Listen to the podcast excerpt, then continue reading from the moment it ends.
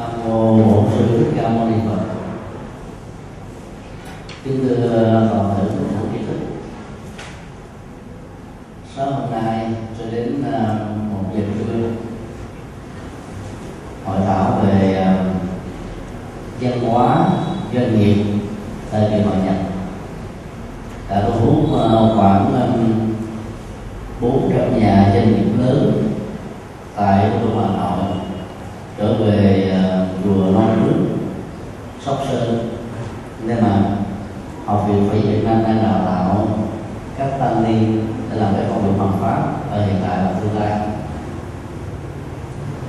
điểm uh, nổi bật của cuộc hội thảo kỳ này ngoài số lượng các doanh nghiệp vừa nêu còn có uh, lãnh đạo của các bộ ban ngành chính phủ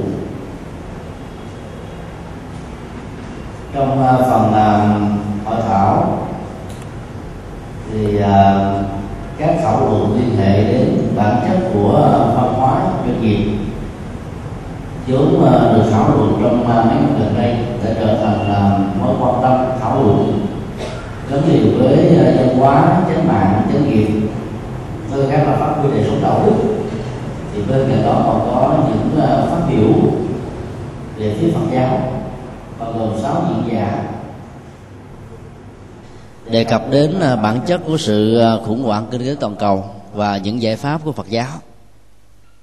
Tiến sĩ à, vật lý lê tường nguyễn tường bách là người diễn giả cuối cùng. Trong bài phát biểu của ông ông nêu ra những mối quan tâm và cái cảm xúc khi có mặt tham dự cái hội thảo đặc biệt như thế này. Vì đã có sự phát biểu của ờ, phó chủ tịch nước nguyễn thị doan và nguyên ờ, tổng bí thư đảng lê cả phiêu. Cả hai bài phát biểu đại diện cho phía chính phủ đó đều gắn liền với cái tầm quan trọng trong việc nâng cao văn hóa doanh nghiệp trên nền tảng của đạo đức Phật giáo. Và rất nhiều người đã rất ngạc nhiên khi ờ, biết được thông tin phó chủ tịch nước nguyễn thị doan cũng là một phật tử thuộc lòng kinh bát nhã tâm kinh và theo tiến sĩ nguyễn tiền bắc thì đây là một sự kiện hy hữu. Rõ ràng là như thế thì thường các hội thảo về văn hóa doanh nghiệp mà có được lãnh đạo của um, chính phủ là hiếm lắm. Ở đây rõ ràng là ban tổ chức đó, không phải là một công việc để phô trương tầm quan trọng của các nhân vật tổ chức cho sự kiện uh, như thế này mà là để nối kết các uh, hoạt động văn hóa tập thể để làm thế nào góp phần uh, ngăn chặn sự suy thoái về nền kinh tế đang diễn ra toàn cầu. Mà Việt Nam một nước bé lạc hậu về kinh tế đang phải uh, chịu ảnh hưởng gián tiếp.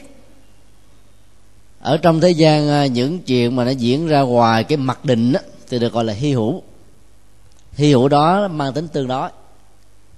Các giá trị của nó được đánh giá đông đo tính điếm tùy theo góc độ và tầm nhìn nhưng dù sau đi nữa cái gì khác thường thì được gọi là hy hữu. Bài kinh 123 mà chúng ta sẽ phân tích ở trong kinh trung bộ đấy có tựa đề là kinh hy hữu vị tầng hữu pháp. Tính từ hy hữu vị tầng hữu được lặp lại như là một uh, cặp từ kép. Hy hữu là ít có vị tần hữu là chưa từng có ít có, dĩ nhiên là nó có có trong một tình huống rất là hiếm mà người ta đã không thể tưởng tượng và hình dung được rằng nó là được quan trọng như thế, nó đặc biệt như thế, nó có giá trị như thế. Còn chưa từng có có nghĩa là nó phá cái luật từ trước đến giờ vì sự kiện đó là đầu tiên. Nếu nói một cách sâu sắc hơn nữa là duy nhất. Khi phân tích về bài kinh, chúng ta sẽ thấy nội dung của nó đề cập đến sự hy hữu của đức phật dưới ờ, mười ờ, mấy góc nhìn khác nhau. Bài kinh này bắt đầu bằng ờ, một sự thảo luận giữa các vị xuất gia, đệ tử đức phật, khi ngài không có mặt ở đó. Được thảo luận ngay trong rừng kỳ đà. Các vị tỳ kheo nói như thế này, thưa các vị chư hiền, như lai thế tôn là một nhân cách vĩ đại, có sức thần thông lớn có quay lực lớn. Ngài biết được chư phật quá khứ. Ngài cũng thấy rất rõ các đức phật đó tu bằng phương pháp gì, hoàng pháp như thế nào, lệ lạc chúng ra sao. Sau mấy chục năm à, hoàng duyên, các ngài đã nhập vui với bằng như thế nào? Trong quá trình từ lúc sinh ra cho đến lúc nhập niết bàn, như lai đã đoạn tất cả các hí luận, tức là không bao giờ phát ngôn, thảo luận bất cứ cái gì không liên hệ đến niềm an vui, hạnh phúc cho cuộc người, cho con người và cho cuộc đời. Như lai đã vượt qua và chịu hóa tất cả mọi chướng duyên, chấm dứt được luân hồi, giải thoát mọi khổ đau.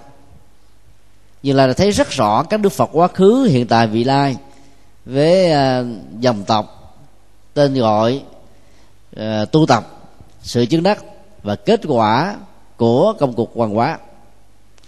Tất cả những gì vừa được nêu xem là sự mầu nhiệm và hy hữu của người đã khai sáng ra đạo phật, được gọi nôm na là đạo tỉnh thức, đạo tuệ giác, đạo an lạc hạnh phúc và đạo chân lý nhiệm màu. Câu chuyện đang được thảo luận thì um, đức phật um, xuất hiện. Tất cả đều ngưng lại hết giữ yên lặng trong sự tuyệt đối một thời gian ngắn. Và khi ngài ngồi xuống hỏi uh, tôn giả a nan và các đệ tử đang có mặt ở đó là chuyện gì đang diễn ra? Họ đã tường thuật lại nội dung và đầu đuôi câu chuyện. Nhân tiện đó đức phật đã nói đừng nên quá bận tâm về những chuyện hy hữu liên hệ đến ta mà phần lớn các đức phật quá khứ đều có những sự kiện hy hữu như vừa nêu hoặc là sẽ có những sự kiện hy hữu như là sự hy hữu của ta. Câu à, phát biểu của đức phật cho thấy rằng là đức phật không phải là người đề cao chủ nghĩa độc tôn cho chính bản thân ngài. Và cái độc tôn đó được xem là hy hữu hay là chưa từng có. Ở đây, nhân sự kiện người ta đề cập đến cái gì là hy hữu dưới góc độ tầm nhìn là giá trị và sự phục vụ. Ngài mới nêu những cái đó ra để làm minh chứng và cho chúng ta một bài học đích thực. Nếu tất cả mọi người trong chúng ta nỗ lực bằng cái cấp độ nỗ lực như đức phật, chúng ta cũng tạo ra các giá trị hy hữu cho mình, cho đề ở hiện tại và trong tương lai. Chỉ với sự phát xuất và cái tâm như thế thì sự hy hữu mới thật sự là có giá trị cho cuộc đời này. Sau khi nghe đức phật à, giảng nhập như thế, tất cả đều rất lắng tâm muốn nghe xem những sự kiện hy hữu liên hệ đến cuộc đời của đức phật là gì? Đầu tiên đức phật à, giải thích với tất cả mọi người rằng là trước khi à, tái sanh làm à, thái tử đông cung ở dòng họ sakya thì như lai đã tái sanh với tư cách là một thiên nhân ở cõi trời tusita tức là đầu xuất sự có mặt của ngài được mô tả như thế này. Chánh niệm tỉnh giác, bồ tát đã sanh trong thiên chúng tusita. Cùng với cái cấu trúc tương tự, tồn tại cho đến thọ mạng cuối cùng với chánh niệm và tỉnh giác ở tại thế giới này. Đó là một sự hy hữu. Đó là chuyện chưa từng có bản chất của cảnh giới chư thiên à, đầu xuất đà thường được xem là mức độ an lạc hạnh phúc về phước báo là cao nhất. Phần lớn các chư thiên tái sanh về đây thường khó thoát ra khỏi cái điều kiện phước báo để hưởng thụ các khoái lạc. Và do vậy, sự thăng tiến về con đường tâm linh phần lớn là gặp những khó khăn. Tức là sau khi hưởng thụ các phước báo hết thì chư thiên sẽ bị rơi rớt xuống cảnh giới con người. Và nếu ai sử dụng phước báo với một sự nhiễm đắm của tâm, thì sự rơi rớt đó có thể còn tệ hại hơn là cảnh giới của con người. Ở đây, bồ tát, tức là khái niệm chỉ cho đức phật trước khi tái sanh làm thái tử, đã giữ được chánh niệm và tỉnh giác trong lúc thọ thai và trong lúc có mặt với tư cách là một thiên nhân, cho đến lúc nhắm mắt lìa đời. Khi có mặt với góc độ của chánh niệm và tỉnh thức, thì rõ ràng giá trị của đời sống tâm linh luôn luôn được duy trì và phát triển ngày càng tốt đẹp hơn, làm cho ngài luôn luôn được thăng tiến chứ không bao giờ bị sụt lùi. Như vậy, yếu tố giữ con người không bị đọa lạc. Về phương diện phước báo, trong các điều kiện hưởng thụ, đó là chánh niệm và tỉnh giác. Chánh niệm là ý thức về sự hiện hữu của chúng ta. Trong bối cảnh không gian và thời gian nhất định, trên nền tảng các giác quan đã được làm chủ. Mắt vẫn thấy, tai vẫn nghe, mũi vẫn ngửi, lưỡi vẫn nếm, thân vẫn xúc chạm, ý vẫn hình dung nhưng không có một phương tiện nhận thức từ các giác quan nào phát sinh từ đối tượng giao tới của đó, tạo ra ba phản ứng của lòng tham, lòng sân và lòng si. Tham đối với tất cả những gì con người mong đợi, sân dẫn đến thái độ loại trừ đối với những gì con người không muốn. Và một trong hai điều đó có mặt ở nơi nào thì lòng si đồng hành như là một yếu tố tất yếu. Phần lớn con người chúng ta rơi vào hai phản ứng là tư hữu hóa chiếm hữu nó, tức là lòng tham. Hoặc là kháng cự nó khi chúng ta không hài lòng đến lòng sân. Còn bồ tát trong suốt thời gian có mặt với cái tư cách là một thiên nhân ở đâu xuất đà, đã không để cho tâm bị bị nhiễm lắm như thế. Nhờ chánh niệm đó mà mỗi hành động, mỗi sự vận chuyển đi đứng nằm ngồi, co duỗi, nói nín, thức ngủ mối quan hệ giao tế giữa ngài với những người thân, giữa ngài với ờ, cộng đồng, giữa ngài và cuộc đời luôn luôn có mặt với sự tỉnh thức. Nhờ đó mà không có nhiễm đâm như vậy, bản chất của phước báo với các điều kiện tiện nghi đủ đầy không phải là một vấn đề. Mà vấn đề ở chỗ là ta sử dụng và xử lý nó như thế nào, có hợp lệ hay là không. Trong thảo luận của ngày hôm nay các tư đọ đều đặt ra những vấn đề. Liệu khi mà con người có đầy đủ quá tiện nghi vật chất thì con người có đảm bảo được mình hưởng được hạnh phúc hay không? Và phần lớn người ta rơi vào trạng thái hoài nghi rằng chỗ nào phát triển về đời sống kinh tế, tức là vật dụng, thì chỗ đó sẽ mất đi yếu tố tâm linh và ngược lại. Nhưng ở đây, qua hình ảnh của đức phật với tư cách là bồ tát ở cảnh giới của Tôn xuất đà thì sự tiện nghi về đời sống vật chất đã không còn là mối đe dọa, thách đố hay trở ngại vật cho đời sống của tâm linh. Vấn đề còn lại ở chỗ là ta xử lý để ta làm chủ và vượt qua nó. Đó là một sự mầu nhiệm. Sự mầu nhiệm thứ hai được đức phật kể là khi đức phật nhập thai vào trong bụng mẹ, tức là hoàng hậu ma gia từ, tư cách của một thiên nhân ở cõi trời đâu xuất đà thì ngài đã nhập vào bào thai với hai tư cách là chánh niệm và tỉnh giác. Đó là một sự mầu nhiệm. Luận câu xá, một bản luận được xem là nối kết giữa truyền thống ờ, phật giáo ờ, nhất thiết hữu bộ và đại thừa. Đã mô tả phần lớn sự hiện hữu của tất cả con người và chúng là chúng sinh. Có tình thức đều liên hệ ít nhiều đến tính dục mà rất nhiều lần chúng tôi đã đề cập đến. Luận mô tả chi tiết như thế này. Nếu giới tính của thai nhi là nữ, thì tiến trình nhập thai sẽ diễn ra theo một công thức là người nữ nhập thai đó sẽ nghĩ người cha chính là người tình của mình. Ở một mức độ phức tạp hay là đơn giản. Nếu giới tính của thai nhi là người nam thì ý niệm nhiễm dục đối với người mẹ là điều khó có thể tránh khỏi. Và với một cái tâm dục nhiễm như thế, cho nên sự phát triển của xã loại loài người nó diễn ra theo một thói quen tâm lý là mẹ thường thương các đứa con trai, quan tâm, lo lắng nhiều hơn là các đứa con gái. Cha thương, lo lắng chăm sóc các đứa con gái, đặc biệt hơn là những đứa con trai. Tuy nhiên, vẫn có rất nhiều tình huống, cái cấu trúc tâm lý đó không nhất thiết là phải diễn ra như vậy. Nghĩa là, cái mức độ dục nhiễm trong lúc tái sinh giảm đi nhiều chừng nào, thì mối quan hệ loạn luân trong tư tưởng trong lúc thọ thai sẽ giảm đi chừng đó.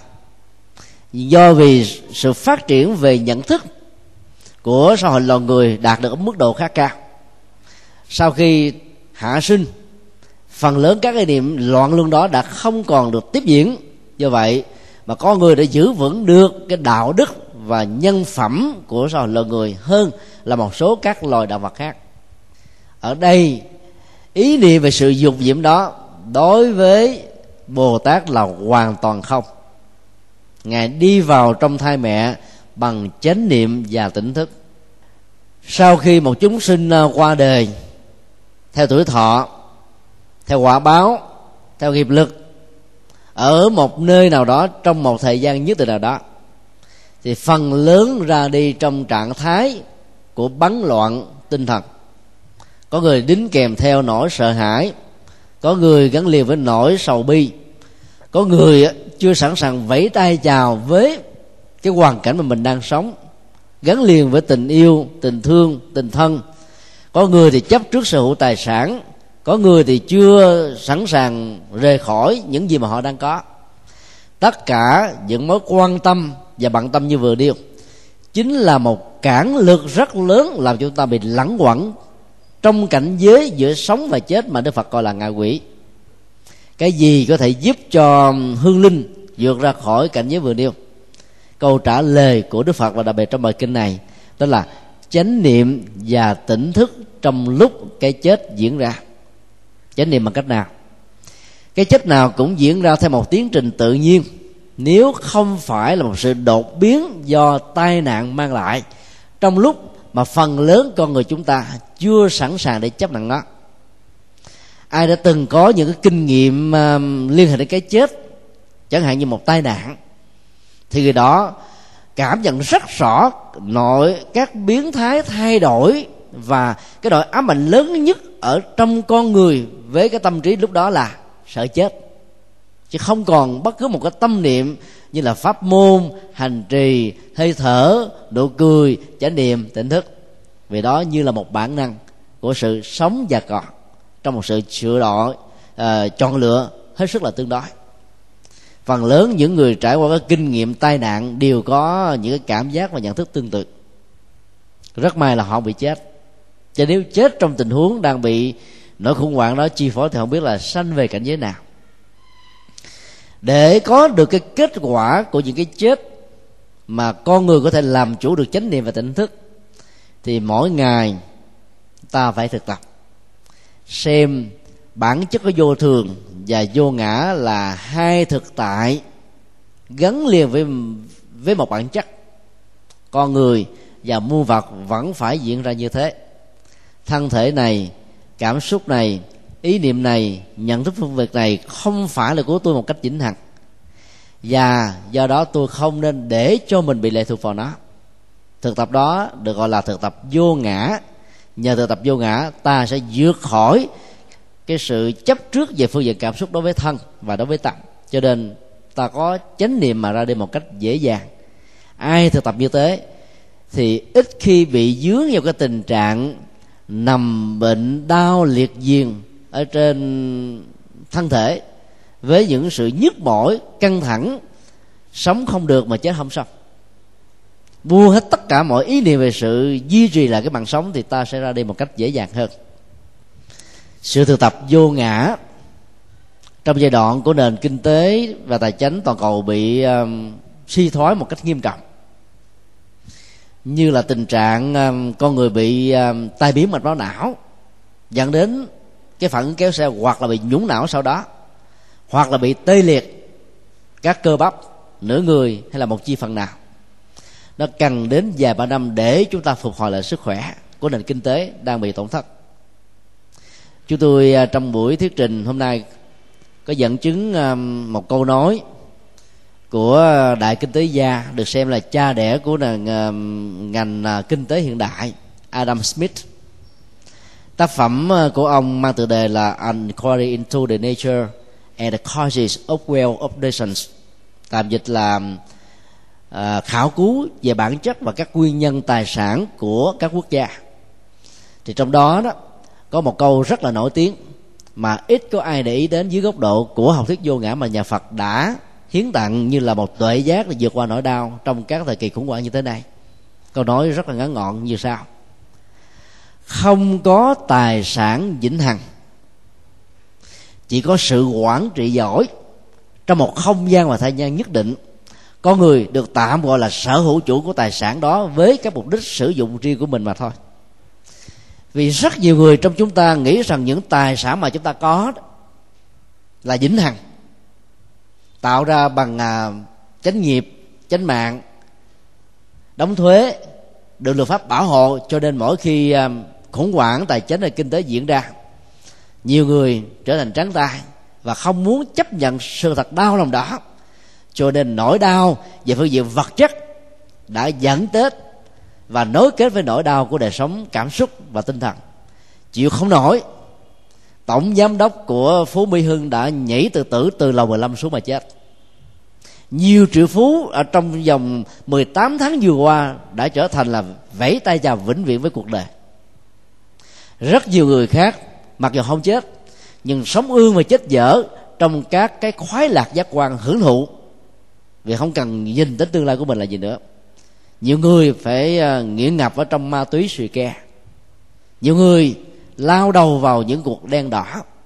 Nhiều người gần như là điên điên, khùng khùng.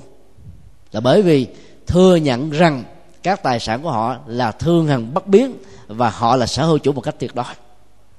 Câu tuyên bố của Adam Smith cho thấy rằng là con người chỉ là một sở hữu chủ tạm thời các tài sản tương đối vấn đề khôn ngoan trong phương pháp luận, trong quản trị sẽ làm chúng ta sử dụng được giá trị vật chất của nó ở mức độ có thể được mà thôi. Đây là một cái nhìn, nếu lấy nhãn quan vô ngã của đạo phật để chiếu soi, thì có lẽ là cơn lốc khủng hoảng toàn cầu nó nặng hơn nữa, nghiêm túc hơn. Nó chính là sóng thần của cái khủng hoảng tài chính chắc chắn rằng chúng ta vẫn sống nhân răng với các kỹ năng chánh niệm tự thức thì nỗi khổ niềm đau sẽ không có mặt và bám lên trên nỗi khổ về vật chất mà chúng ta đang bị tổn thất. Điều hy hữu thứ ba được mô tả là khi bồ tát có mặt ở trong bào thai mẹ, một luồng hào quang sáng được rực chiếu khắp cùng các thế giới, bao gồm thế giới của chư thiên, thế giới của ma dương, thế giới phạm thiên thế giới của sa môn bà la môn thế giới của con người. Ngay cả những thế giới tối tăm nhất, u ám nhất, thì ánh sáng đó đã có mặt và còn đặc biệt hơn là ánh sáng của mặt trời, mặt trăng. Về những vì sao? Câu mô tả này có thể được hiểu theo hai nghĩa. Nghĩa một, dưới chủ nghĩa thần bí là sự kiện đức phật có mặt trong bào thai đó. Nó là một phép màu thể hiện qua những ánh sáng mà con người thấy có thể là cảm nhận được rằng sẽ có một nhân cách siêu phàm có mặt ở trên cuộc đời này trong tương lai. Và những cái siêu phàm đó sẽ mang lại rất nhiều giá trị tâm linh cho quần chúng.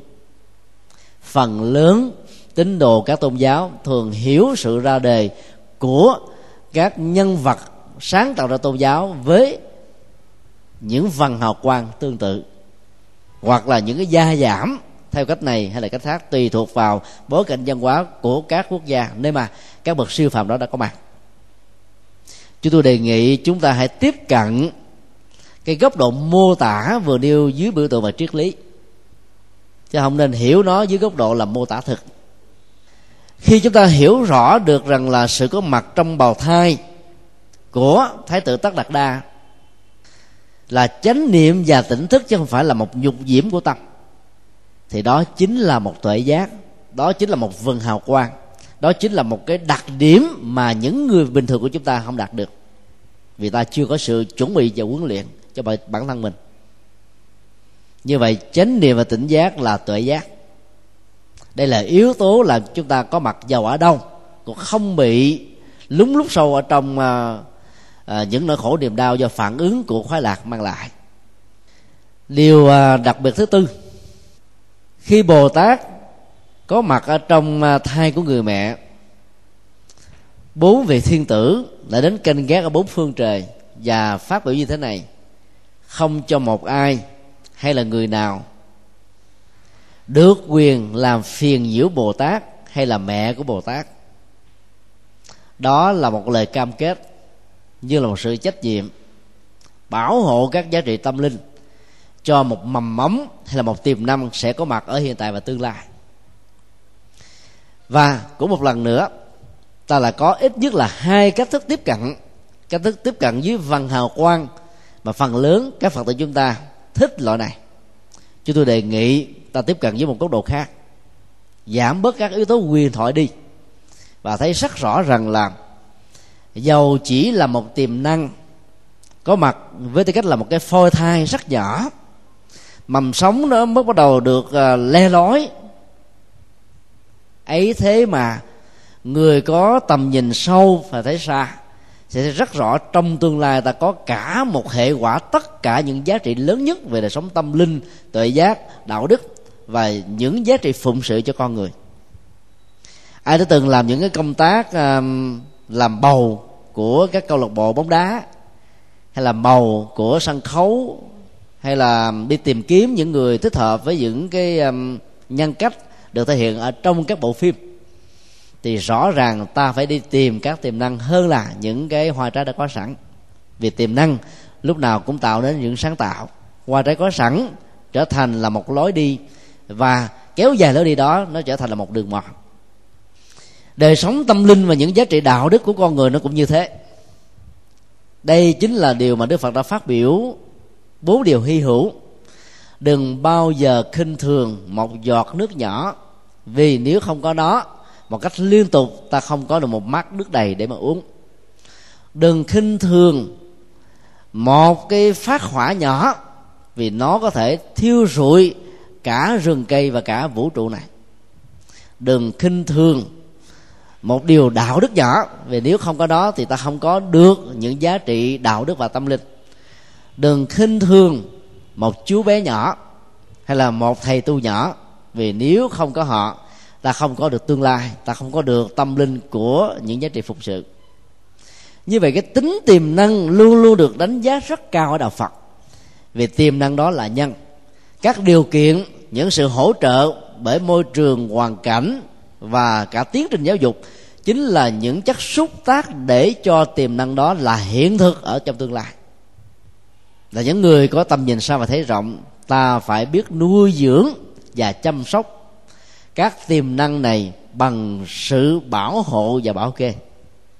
Ở đây, lời mô tả đó là không cho phép bất kỳ ai thuộc thế giới chư thiên hay loài người dám phiền nhiễu đến tiềm năng tâm linh giác ngộ của bụi bồ tát. Và lại càng không nên phiền nhiễu đến cái nguồn tạo ra nguồn tiềm năng này. Thì phải bảo hộ luôn cả hai phương diện, thì tiềm năng đó mới bắt đầu có mặt được. Nếu ta hiểu dưới góc độ thiết thực vừa điêu mỗi người chúng ta là một tiềm năng. Tiềm năng về à, ngành nghề tương lai mà mình sẽ có. Tiềm năng về những tính giá trị mà ta sẽ đóng góp. Con em chúng ta, những thế hệ đi sau, có những tiềm năng khác với mình và ta phải tôn trọng để hỗ trợ cho được phát triển một cách đúng với vĩ đại của nó.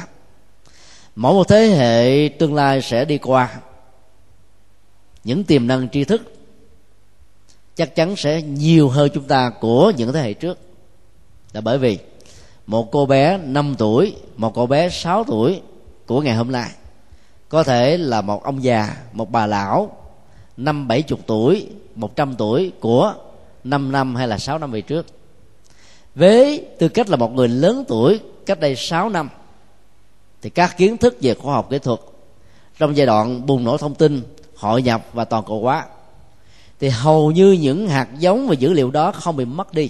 Theo định luật bảo toàn năng lượng mà kinh bắc giảng gọi là bất sinh bất diệt, thì 6 năm sau với tư cách là một người tái sinh 9 tháng 10 ngày trong bụng mẹ và 5 năm có mặt trên cuộc đời, các cô cậu đó có cơ hội thông minh hơn và nắm bắt được những diễn biến của xã hội nhiều hơn là chúng ta, với tư cách là một trẻ em của nhiều chục năm về trước.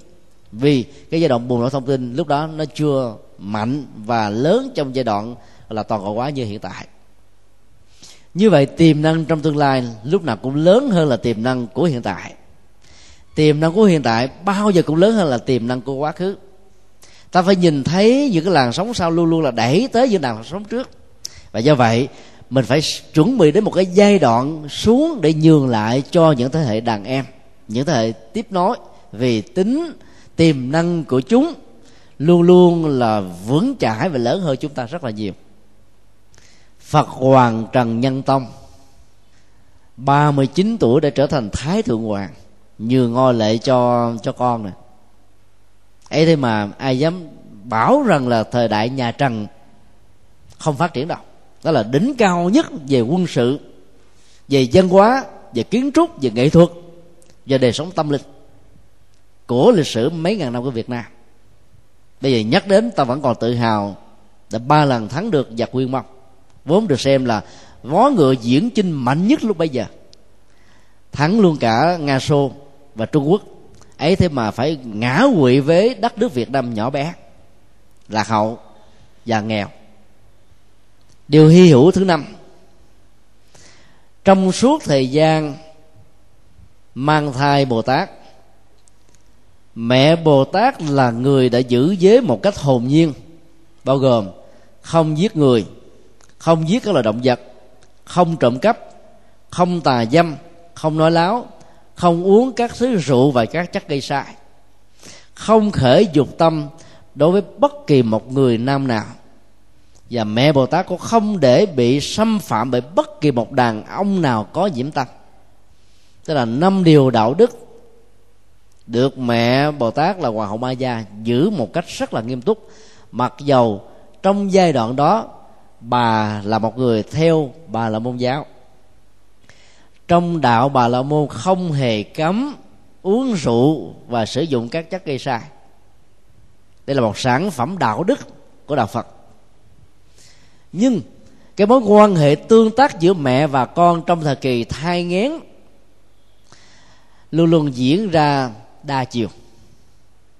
Các nhà khoa học ngày nay mới thừa nhận cái phương diện ảnh hưởng trực tiếp từ mẹ đến con thông qua ăn uống tư duy và cách tiêu thụ hay là lối lối và cách sống của người mẹ.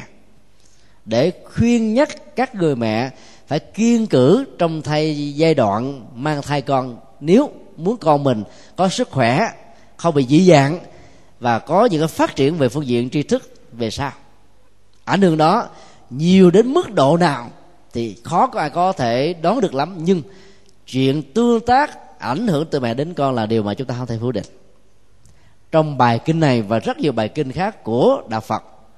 Thì ảnh hưởng tương tác từ người con đến người mẹ là điều chúng ta không thể là không quan tâm. Do vì mang thai bồ tát tất đạt đa mà tư cách đạo đức của hòa hậu ma gia đã có được tăng trưởng hơn ở mức độ bình thường. Đó là một sự tương tác tích cực, tốt. Do vậy, trong thời gian mang thai có một số người không thích ăn mặn nữa. Trước đây có thể rất là thèm những đồ chua, thèm ốc, tôm, cua, cá, ghẹ. Bây giờ tuyệt nhiên là mình không có màng gì tới những thứ đó hết. Có ép ăn mình cũng không màng đến. Thì ta biết rằng là hạt giống trong bào thai đó có những tố chất tâm linh và đạo đức đặc biệt hơn người thường. Và có nhiều người cưỡng lại những thói quen đó không được thì vẫn ăn. Nhưng sau khi sinh ra rồi, bắt đầu phát tâm ăn chay thì ta phải biết là ảnh hưởng tích cực từ các hạt giống lòng từ bi của đứa con do đó chỉ cần theo dõi những thay đổi trong thời kỳ thai dựng, ta có thể hiểu được cái khuynh hướng tâm lý và sự hướng nghiệp của người con trong tương lai. Và đây cũng cả là một nghệ thuật tự giáo dục lấy chính mình và giáo dục định hướng nghề nghiệp cho đứa con ví dụ à, một người nào đó bình thường rất là hiền đàng hoàng đứng đắn, khi mang đứa thai thai giới tính là nam. Lúc đó bà lại dễ dàng nóng, cao có, khó chịu, bực bội. Vào những cái chuyện không đâu không phải do những yếu tố ờ, khí hậu, thời tiết, hay là chồng không khéo léo cho việc chăm sóc, bỏ nhà đi, hay là bỏ mặt bà một mình. Tất cả mọi chăm sóc đó vẫn chu đáo và thậm chí là hơn bình thường. Ấy thế mà, cái gai gắt đó vẫn có nếu không phải là yếu tố bệnh, thì ta phải hiểu là cái tác động tâm lý hay những cái tố chất tiêu cực của đứa con trong thai dựng đã ảnh hưởng đến tính cách của người mẹ này. Và kết quả là khi sinh ra, đứa con đó um, đã làm cho người mẹ rất là đau sanh ngược ngạo hơn người bình thường, thậm chí là phải mổ hay dưới một hình thức nào đó. Phát hiện cái mối liên hệ hai chiều về cá tính và những uh, tố chất tâm lý dưới dạng các tiềm năng và ảnh hưởng của nó. Thì những người mẹ cần phải quan tâm nhiều hơn nữa để giáo dục con em của mình. Đời sống tâm linh của nhà Phật thường khuyên chúng ta là trong thời kỳ thai dựng đó nếu mình muốn ờ, đứa con có hạt giống của hiểu biết thương yêu cảm thông thì ta có thể quán hình tượng của bồ tát quan thế âm để hình tượng của ngài ở ờ, nơi mà ta thường xuyên nhìn thấy. Hoặc ờ, đời sống của mình đó, nó trải qua quá nhiều nỗi đau ta muốn cho đứa con của mình trong tương lai nó có được những nụ cười, niềm vui. Thì ta luôn quán tượng hình và tượng của bồ tát di lặc.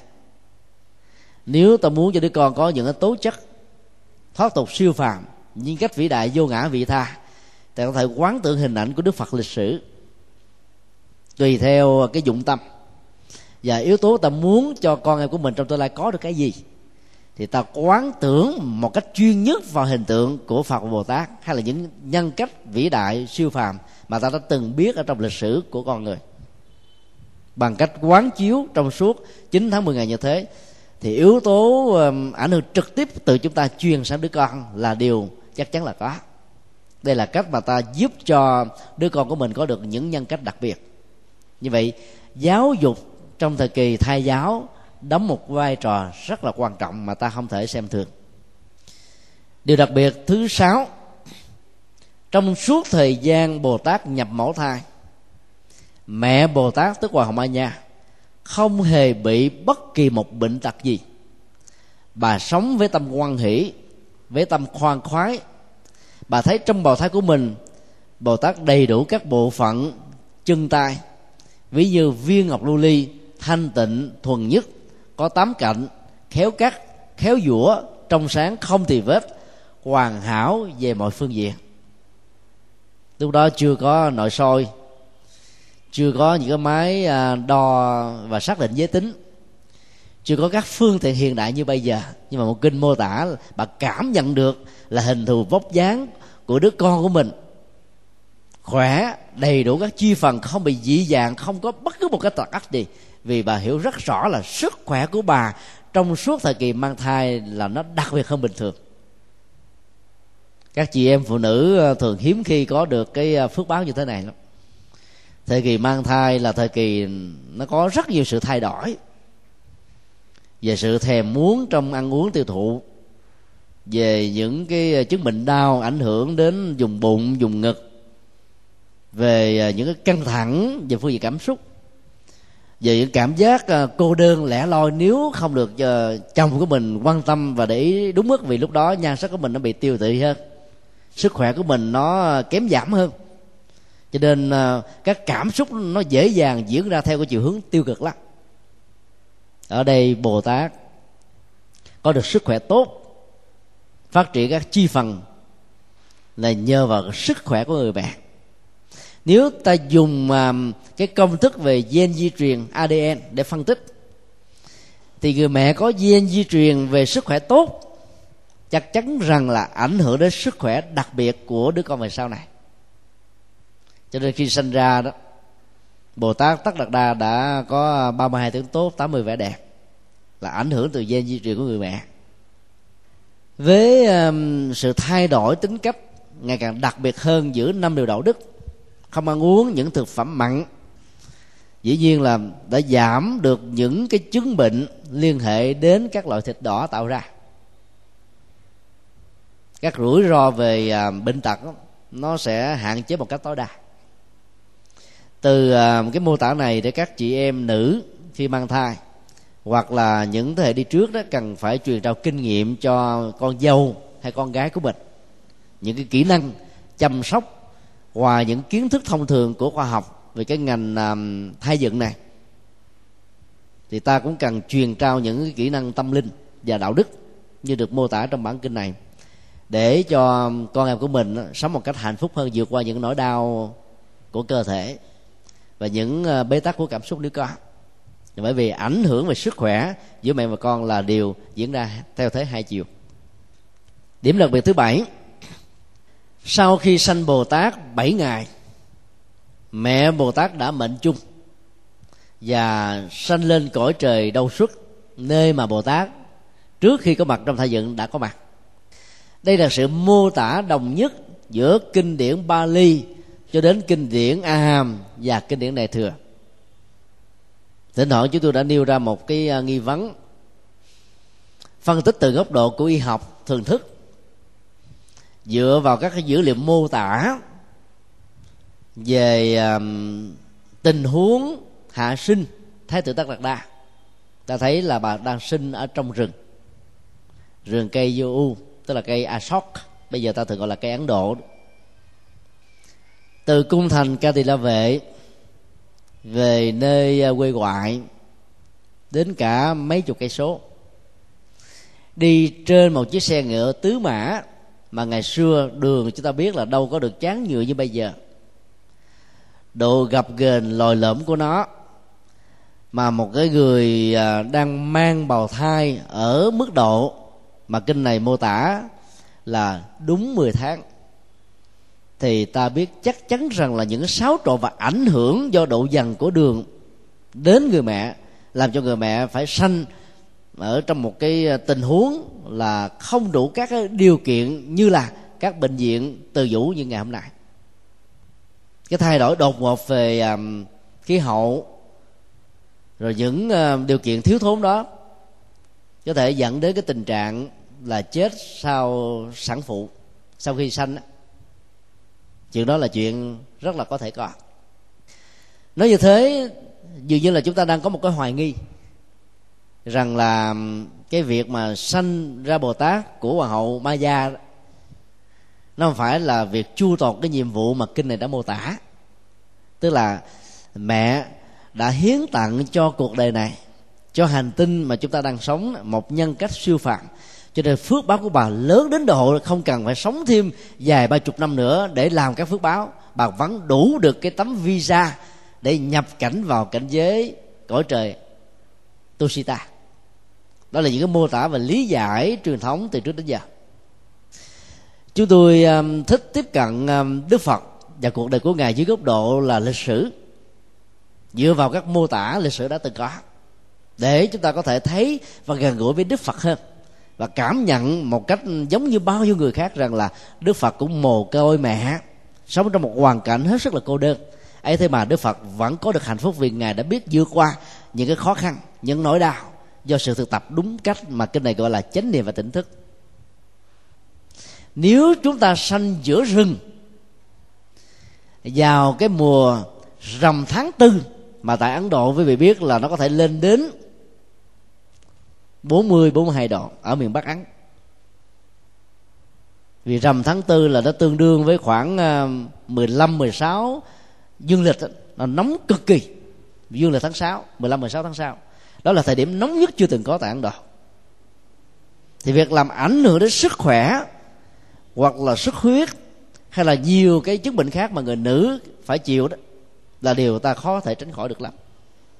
Cho nên dẫn đến sự tổn thất sức khỏe và tuổi thọ là điều có thể diễn ra.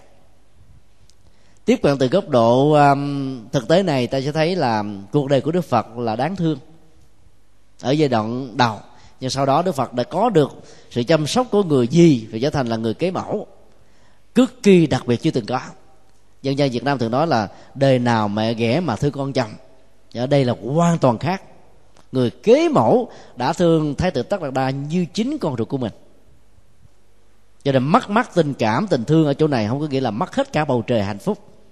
Rất nhiều người chúng ta cương điệu quá cái hoàn cảnh khổ đau về bế tắc của mình thay vì chúng ta bình thường quá nó, để chúng ta vượt qua nó một cách nhanh chóng. Và tình huống của thái tử tất đạt đa là một bài học để tất cả chúng ta cùng chiêm nghiệm. Điều đặc biệt thứ 8 trong khi các người phụ nữ khác mang thai con ở trong bụng, thì thời gian chuẩn mực thường là 9 tháng 10 ngày rồi mới sinh. Ở đây, mẹ của bồ tát mang thai bồ tát đúng 10 tháng trường thì mới sinh. Đó là một sự hy hữu chưa từng có. Tức là tránh được cái tình trạng uh, sanh non có thể dẫn đến tình trạng là thiếu thiếu cân ảnh hưởng sức khỏe của đứa con hoặc là sanh muộn dẫn đến tình trạng là phải giải phẫu. Thì điều đó cái cơ hội à, ảnh hưởng đến cái chết của đứa con hay là chết của người mẹ hoặc chết cả hai rất là cao. Đúng 10 tháng mẹ tròn con vuông cho nên sức khỏe của thái tử tất ra được đảm bảo. Thì bản kinh này gọi là một sự kiện chưa từng có. Nếu ta hiểu số 10 là số trọn vẹn và đầy đủ nhất cái tiến trình của sự hạ sinh ra ngài là không có một biến cố nào. Cái ra một cách rất là trơn tru. Ở trong kinh du lan và báo ăn cha mẹ có mô tả là nếu là đứa con nghịch tử đó thì khi sanh ra đó, nó quẩy vùng lung tung đạp gấu. Cho nên người mẹ đau chưa từng thấy và có nhiều người sanh ra rồi, không còn mang đến cái lần sanh lần thứ hai nữa, sợ quá. Cái kinh nghiệm đau đó là làm cho người ta không còn dám có được một tình trạng tương tự trong tương lai. Sanh đúng 10 tháng, mẹ tròn con vuông ra rất là nhanh chóng và nhẹ nhàng. Nhờ đó mà hạnh phúc đã có mặt.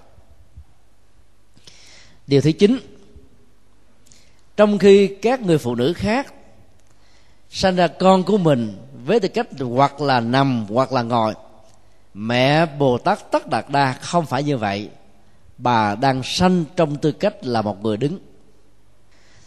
Màu nhiệm hơn nữa bồ tát tất đạt đa khi sanh ra không đụng đến đất. Lúc đó, có chư tiên đỡ lấy ngày trước, sau đó mới đến loài người. Và là người ở đây tức là những người vệ sĩ những người à, tùy tùng, cung tần, mỹ nữ đi theo mẫu hậu ma gia trên con đường về thăm quê ngoại để hạ sinh. Các mô tả này đó đã làm cho chúng ta nghĩ rằng là đức phật là một đấng siêu phàm trước khi là con người ở hành tinh chúng ta. Chúng tôi xin đề nghị à, bên cạnh những à, giá trị mô tả siêu phàm với văn học quan quá đặc biệt trong lúc sanh, một cách thức tiếp cận mới có thể được sử dụng là ngài cũng sanh như bao nhiêu người khác đó tức là sanh ra từ um, phương tiện duy nhất của người mẹ có một điều đặc biệt ở đây đó, là bản kinh không hề nói là ngài sanh ra từ bên hông phải như là kinh trường bộ và một số bản kinh thuộc về kinh tạng Bali. Ít nhất là ta có một cái dữ liệu khác để thấy rất rõ rằng là có thể Đức Phật cũng sanh ra giống như bao nhiêu người thường. Và quan điểm này đó nên được đề cao. Vì bằng cái thức tiếp cận đó, ta sẽ thấy là đức phật cũng giống bao nhiêu con người. Trước khi thành phật, vẫn là một người phạm và sau khi thành phật, ta có nhiều bài học để tham khảo, để học hỏi, để trở thành ngài trong tương lai bằng những nỗ lực chân chính như ngài đã đạt được.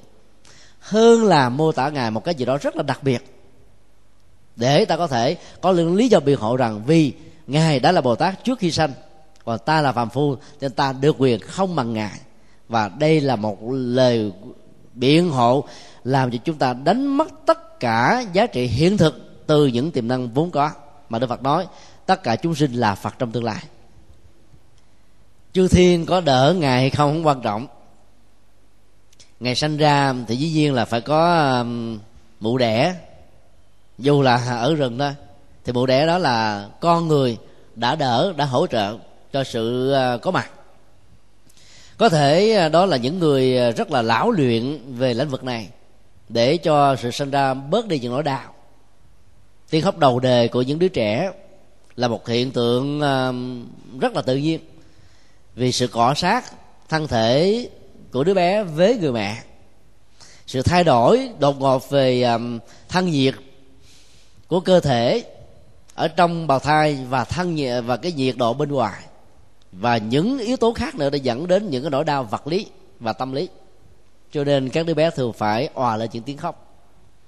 Ở đây đó, kinh mô tả, thái tử tất đạt đa đã không có những cái này. Cái màu nhiệm này có thể chấp nhận được.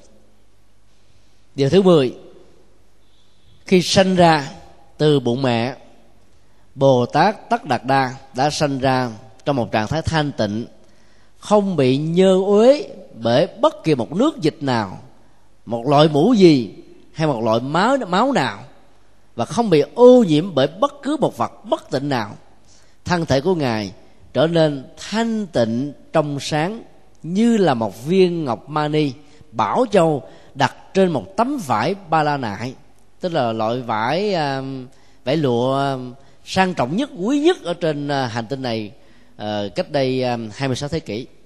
Vải lụa ba la nại nếu ai có đi hành hương vào uh, 7 tháng 3 sắp tới sẽ có dịp chứng kiến. Nó là một loại vải rất là đặc biệt. Mùa nóng á, mặc vào thì cảm thấy mát. Mùa lạnh mặc vào thì nó lại hỗ trợ cho chúng ta có cảm giác ấm. Thì cái mô tả này nó hết sức là huyền thoại. Và nó cũng hết sức là có nhiều văn hào quang. Thực ra khi um, đứa con được sanh ra máu và mũ trên cơ thể chắc chắn là phải có thôi. Các nước dịch phải có thôi. Không thể nào không có nếu ta hiểu chánh niệm tỉnh giác, trong suốt 9 tháng 10 ngày được kinh này mô tả như là những đặc điểm ở những điều vừa nêu ở trên, thì cái chánh niệm tỉnh giác này cũng làm cho ngài có mặt với một cái trạng thức không bị nỗi đau, vật lý khống chế. Và đây chính là trạng thái thanh tịnh của tâm thì chúng tôi nghĩ rằng hiểu và lý giải điều đó dưới góc độ này hết sức là thiết thực và có giá trị tham khảo cho chúng ta nhiều hơn là cái hiểu theo nghĩa đèn chữ trắng của bản kinh điều đặc điểm uh, thứ 11 từ khi sanh ra từ bụng mẹ có hai dòng nước từ hư không hiện ra một dòng lạnh và một dòng nóng. Hai dòng nước này đã tắm rửa sạch sẽ cho bồ tát và bà mẹ. Nếu ta chịu khó so sánh cái nội dung mô tả thứ 11 với điều mọi nội dung thứ 10 ta thấy nó có mâu thuẫn à. Nếu ta hiểu thần nghĩa đẹp thân thể bồ tát không bị dính máu, không bị dính mũ, không bị dính chất dịch. Rồi lại nước nóng, nước lạnh để pha lại cho nó ấm mà. Để rửa thân thể ờ, làm cho thân thể không bị dơ. Nếu thân thể ở điều 10 đã không bị dơ thì cần gì có dòng nước nóng và lạnh hòa với nhau cho cho ta ấm cho nên chúng ta thấy là phải hiểu dưới góc độ mô tả biểu tượng là tốt hơn là mô tả nghĩa này chưa rắn. Như vậy, nói một cách khác là sau khi sinh ra, trong phong tục của người Đài Ban lúc bấy giờ là dùng nước ấm vừa vừa để tắm, rửa sạch cơ thể của đứa bé, để làm cho đứa bé có thể thích ứng với cái nhiệt độ mới mà đứa bé được sinh ra. Ở những vùng rừng, đối với rất nhiều dân tộc, người ta đã để đứa bé được tắm suối, nước mát. Nếu đứa bé đó đủ sức tồn tại thì sau này nó có một sức khỏe và tráng kiện hơn bình thường nếu nó không đủ sức để tồn tại thì nó có thể chết đi. Và đó là một cái à, hiện thực thách đố hết sức là nghiêm khắc mà đã trở thành như là phong tục tập quán của nhiều dân tộc. Ở đây chúng ta thấy là dùng nước ấm để tắm rửa người mẹ và tắm rửa đứa bé là một cái điều mà chúng ta có thể tham khảo về phương diện y học. Điều thứ 12 khi bồ tát được sanh ra, ngài đã đứng vững thăng bằng trên hai chân mặt về hướng bắc bước đi bảy bước, một lọng trắng được che lên ngài. Và ngài như là một con ngu vương, thốt ra lời tuyên bố như sau đây, làm chấn động cả bầu trời. Ta là bậc tối thượng ở trên đời. Ta là bậc tối tôn ở trên đời. Ta là bậc cao nhất ở trên đời. Nay là đời sống cuối cùng của ta. Ta không còn phải tái sanh ở trên đời này thêm một lần nào nữa. Nguyên văn của Bali gồm có 5 câu với hình thức là một dạng kệ. Bản dịch của hòa thượng Minh Châu rất là sát. Còn trong chữ Hán á, thì nó có câu là thiên thượng thiên hạ duy ngã độc tôn vô lượng sanh tử ư kim tận hỷ. Dịch rất là sát gọn hơn. Mà nội dung nó chuyển tải một cách à, rất là trung thành. Đứng về phương diện à, nhân chủng học thì ta thấy là không có bất kỳ một người nam hay nữ nào khi mới được hạ sinh từ bụng mẹ mà có thể đi có thể đứng chỉ có nằm đau khóc mà thôi dãy dụa bởi vì những thay đổi đột ngột trên cơ thể. Về phương diện thân nhiệt đối với khí hậu bên ngoài ở đây người ta muốn uh, cho thấy rằng là đức phật đã là một vị bồ tát trước khi sinh chứ không phải là một người phàm kẻ tội như chúng ta đâu. Do đó ngài có những hiện tượng có những cái dấu hiệu đặc biệt hơn là người phàm kẻ tội của chúng ta ai chấp nhận quan điểm học thuật vừa nêu thì có thể dẫn chứng ra rất nhiều sử liệu trong lịch sử. Là có những nhân cách đặc biệt chẳng hạn như là vua chúa là những uh, con người vĩ đại hay là vĩ nhân đó đã có những dấu hiệu hơn là người phàm huống hồ là đức phật lịch sử của chúng ta. Cho nên từ việc dẫn chứng so sánh dựa trên các cái văn bản mô tả chứ họ chưa phải là một nhân chứng họ có thể tin tưởng rằng việc mô tả đức phật như vừa nêu là điều có thể chấp nhận được. Ở đây chúng tôi đề nghị cách thức mà chúng ta mô tả, đề nghị chúng ta tiếp xúc với góc độ khác là đức phật không bao giờ tuyên bố ngài là tối thượng trên đời, ngài là tôn quý trên đời, ngài là bậc cao nhất trên đời này. Vì học thuyết đặc biệt nhất của đức phật là vô ngã. Vô ngã hiểu theo hai nghĩa về nhận thức lượng và về đạo đức học. Về nhận thức lượng vô ngã không cho phép chúng ta đánh đồng thân thể vật lý này và về phương diện tâm với bốn phương diện đó là cảm xúc ý niệm quá tâm tư và nhận thức làm việc không phải là mình và mình không phải là những thứ đó. Ta có mặt mấy mươi năm trong cuộc đời sử dụng chúng như là một công cụ. Do đó trong mọi quan hệ giao tế thuận và nghịch ta không tạo ra nỗi đau hoặc là trên thân hoặc là trên tâm. Từ đó ta thông dong an vui hạnh phúc ở trong uh, hiện thực. Đó là về phương diện nhận thức luật về phương diện đạo đức học nó nó luôn luôn gắn liền với tâm lý học. Và hai phương diện này nó làm cho chúng ta có một sự huấn luyện nếu ta trang bị cho mình học thức vô ngã. Ta cho rằng là những đóng góp những giá trị những phát minh những sáng kiến chúng ta là vĩ đại và cuộc đời phải tôn quý và quý trọng mình. Đức phật đã nêu ra trong kinh à, uh, tương ưng chân lý mà ngài khám phá tức là tứ diệu đế với hai lớp nhân quả thừa nhận khổ đau như một hiện thực và thừa nhận con đường như là giải pháp để giải quyết không phải là độc tôn ở ngài. Ngài đưa ra một ảnh dụ giống như đi vào trong rừng sâu. Bao nhiêu năm qua đó rừng cây rồi à, các loại qua thơm cỏ lạ qua cây dại dây tầm gửi bám ở trên con đường rất là nhiều chúng ta không nhìn thấy được đó ngài tình cờ phát hiện ra chặt phá tất cả những cây dại để tạo ra một con đường. Và sau đó vẽ lại tấm bản đồ con đường đó một cách rất là chi tiết với những cái dấu hiệu để chúng ta nhận diện mà không bị đi lạc và dẫn cho chúng ta đến, rồi nhiều người đã đến được, dẫn những người khác tiếp tục đến. Kết quả là tất cả chúng ta đều được đến an vui, hạnh phúc, tương tự. Ở đây, đức phật đã tuyên bố, ngài không phải là tác giả của chân lý. Ngài không phải là tác giả của an lạc, mà ngài đã đi trên quỹ đạo của chân lý, đúng cách, cho nên hưởng được chân lý. Tất cả chúng ta cũng như thế. Đây là một tuyên ngôn vô ngã về phương diện tâm lý học và đạo đức có đâu mà đức phật lại bảo rằng ngài là tôn quý hơn hết đâu. Với độ tuổi 30 hoặc 35 tùy theo truyền thống, tội giác đạt được cao nhất ở ngài như là đỉnh cao nhất của nhân loại. Ngài còn không dám tuyên bố như thế. Huống hồ là mới sanh ra, chỉ được có một giây tuổi đời. Làm sao là có thể tuyên bố ngược ngạo như vậy được? Cho nên nếu so sánh về học thuyết vô ngã mà đóng góp lớn nhất đức phật đã có, thì mô tả này có thể được đặt ở trong một dấu hỏi rất là to. Dựa vào tinh thần của kinh tăng chi. Không nên vội tin những gì mô tả trong kinh điển, chỉ vì điều đó được các bậc thầy chúng ta ghi nhận lại, cho phép chúng ta đi đến một sự so sánh khác hơn là các mô tả đó nó làm cho rất nhiều người nghĩ rằng đức phật là một người cống cao ngã mạng và do vậy người ta có thể kháng cự lại các học thuyết của ngài vì ta nghĩ rằng là không xứng đáng để nương tựa vào một con người độc tôn, độc quyền, độc đó như thế. Các nỗi khổ, niềm đau trong mối quan hệ xã hội theo đức phật là cái tôi. Cái tôi xã hội, cái tôi tự tôn, cái tôi kinh tế, cái tôi chính trị, cái tôi quân sự, cái tôi văn hóa và hàng loạt các cái tôi khác mà đức phật đã dày công cả mấy chục năm để giúp chúng ta hàng loạt các pháp môn để giải phẫu nó thì không có lý gì mà lúc ngài mới sinh ra là ngài là hiện thân của cái tôi to tướng như thế. Cho nên tôn kính đức phật có nhiều cách.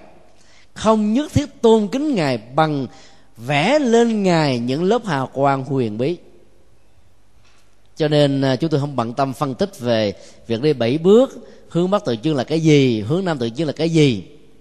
Mọi người có thể tự tìm cho mình những giải đáp về phương diện biểu tượng điều đặc sắc thứ 13 này a nan, tất cả các cảm thọ, tất cả các tưởng và tất cả các hành, các tầm xin lỗi, khi khởi lên với các điều kiện khác nhau, khi gọi diệt với các tình huống khác nhau, như lai đã an chú đã làm chủ, và đây chính là sự kiện hy hữu nhất mà tất cả các vị có thể thực tập và bắt chước được cái lời tuyên bố cuối cùng này quả thực là một cái giải pháp thực tập rất là hiếm có, mà ai cũng có cơ hội để làm. Cảm thọ tưởng và tầm là ba phương diện của tâm. Cảm thọ nó thuộc về cảm xúc. Bán cầu à, trái của người nữ đó, nó có chiều kích to hơn đối với người nam, và nó to hơn bán cầu phải của chính bản thân người nữ. Cho nên người nữ sống với cảm tính khá nhiều. Sống với cảm tính cho nên việc thực tập tu chuyển hóa đó đối với người nữ là cả một thách đố. Tức là là mình phải à, nỗ lực gần như là hơn người nam vài chục phần trăm. Thậm chí là gấp đôi. Thì ta mới đạt được sự làm chủ các giác quan mình một cách tuyệt đối như là người nam có thể đạt được. Đó là một trong những lý do về phương diện à, cấu trúc và cơ thể học. Mà người ta nói là người nam có phước hơn người nữ. Ta phải hiểu dưới góc độ đó thì ok còn hiểu theo cái nghĩa là người nam có phước người nữ là không cần phải xuống nhà bếp nấu nướng làm lụm. Về có thể nằm à, ngã lăn ở trên ly văn hay là ngã lăn ở trên uh, giường để cho vợ mình làm hết tất cả mọi thứ. Cho đến giặt vũ chăm sóc con cái nghĩ rằng mình có phước mình không làm. Đó là thiếu trách nhiệm đó là bất công về diện gia đình và xã hội. Ai sống với cảm xúc nhiều thì người đó phải vượt qua nỗi đau ở mức độ nỗ lực nhiều hơn. Cảm xúc gắn liền với nỗi đau ngày xá lợi phất khi được hỏi bản chất của sự tu tập và đạt được chánh niệm tỉnh giác là cái gì, đã trả lời là đã chuyển hóa và làm chủ được cảm xúc trọn vẹn một trăm phần trăm. Nơi nào chưa kiểm soát được cảm xúc, thì cái hạnh phúc mà con người có chỉ là hạnh phúc tạm bỡ mà thôi, chứ không phải là hạnh phúc thật.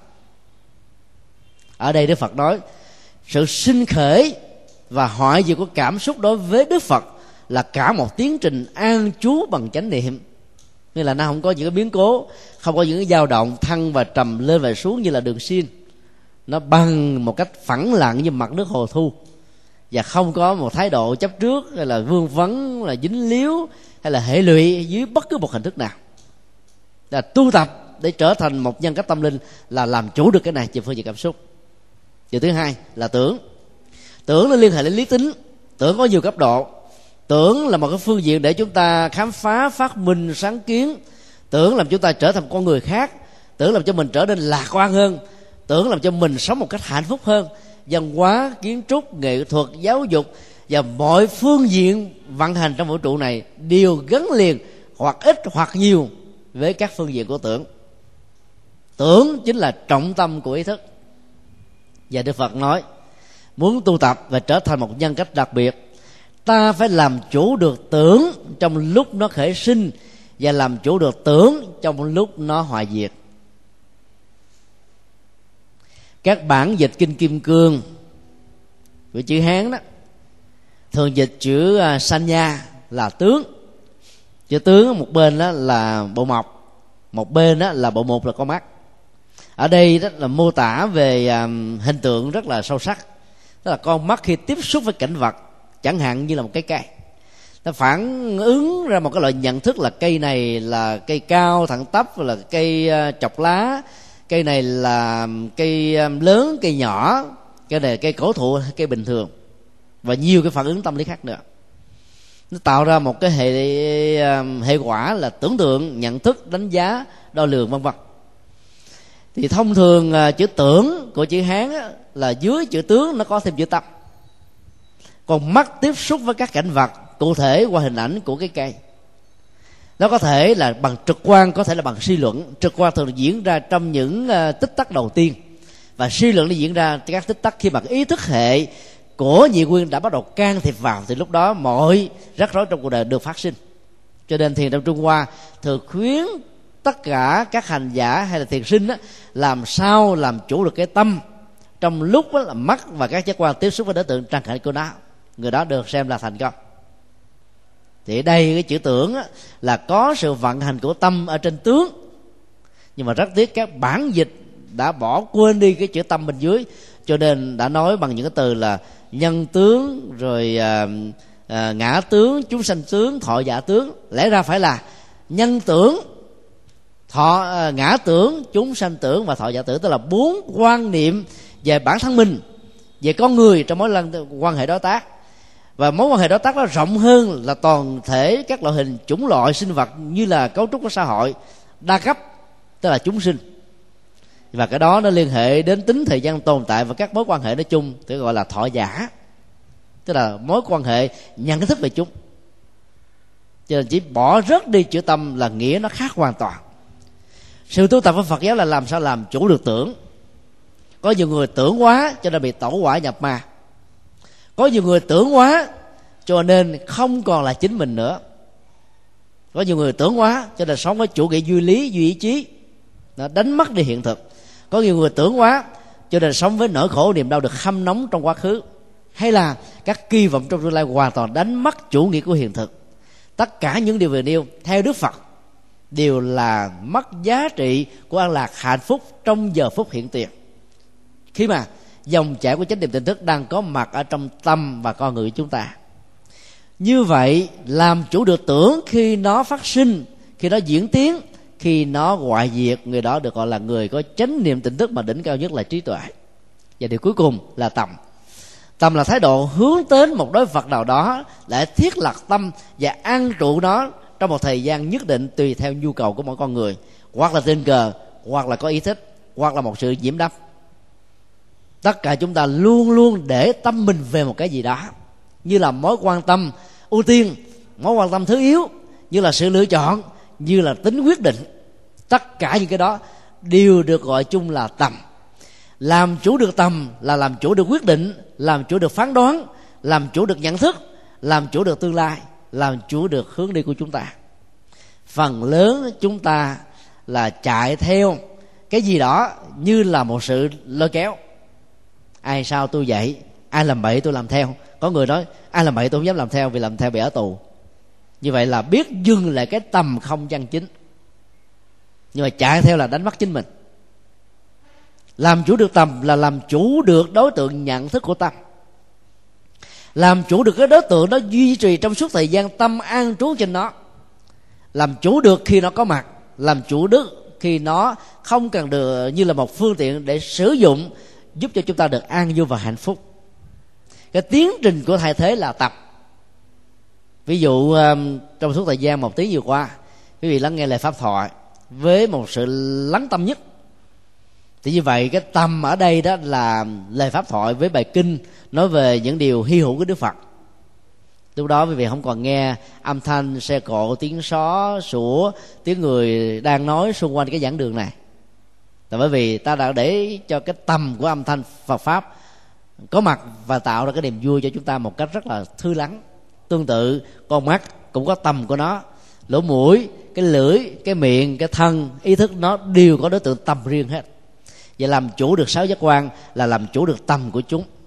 Như vậy nói tóm lại như lai thế tôn là làm chủ được cảm thọ làm tưởng được tưởng làm chủ của tâm. Trong uh, mọi phương tiện trong mọi tình huống cái này chính là cái nguồn tạo ra chất liệu an lạc và giải thoát ở hiện tại này. Không cần chờ sau khi chết chúng ta mới có được và hưởng được đó và theo Đức Phật, trong 13 sự hy hữu, thì cái điều cuối cùng này là hy hữu vĩ đại nhất. Hy hữu đó, không cần chúng ta phải là một như lai thế tôn, là một vị bồ tát từ cõi trời đâu xuất xuống, là một vị bồ tát trong thai mẹ là một vị bồ tát ừ, thế này thế kia như là kinh mô tả. Ta chỉ cần làm chủ được cảm thọ, làm chủ được tưởng, làm chủ được tầm thì ta là bồ tát ở hiện tại và ta là phật trong tương lai. Đây là triết lý sâu sắc nhất và chiếc chìa khóa mở cửa những bế tắc của tự ti mặc cảm mà chúng ta với tư cách là một người phàm kẻ tục thường dướng dạng ai làm được điều như thế, ta sẽ có được vượt qua. Chúng tôi à, xin à, kết thúc buổi à, pháp thoại tại đây và kính chúc à, tất cả được an lành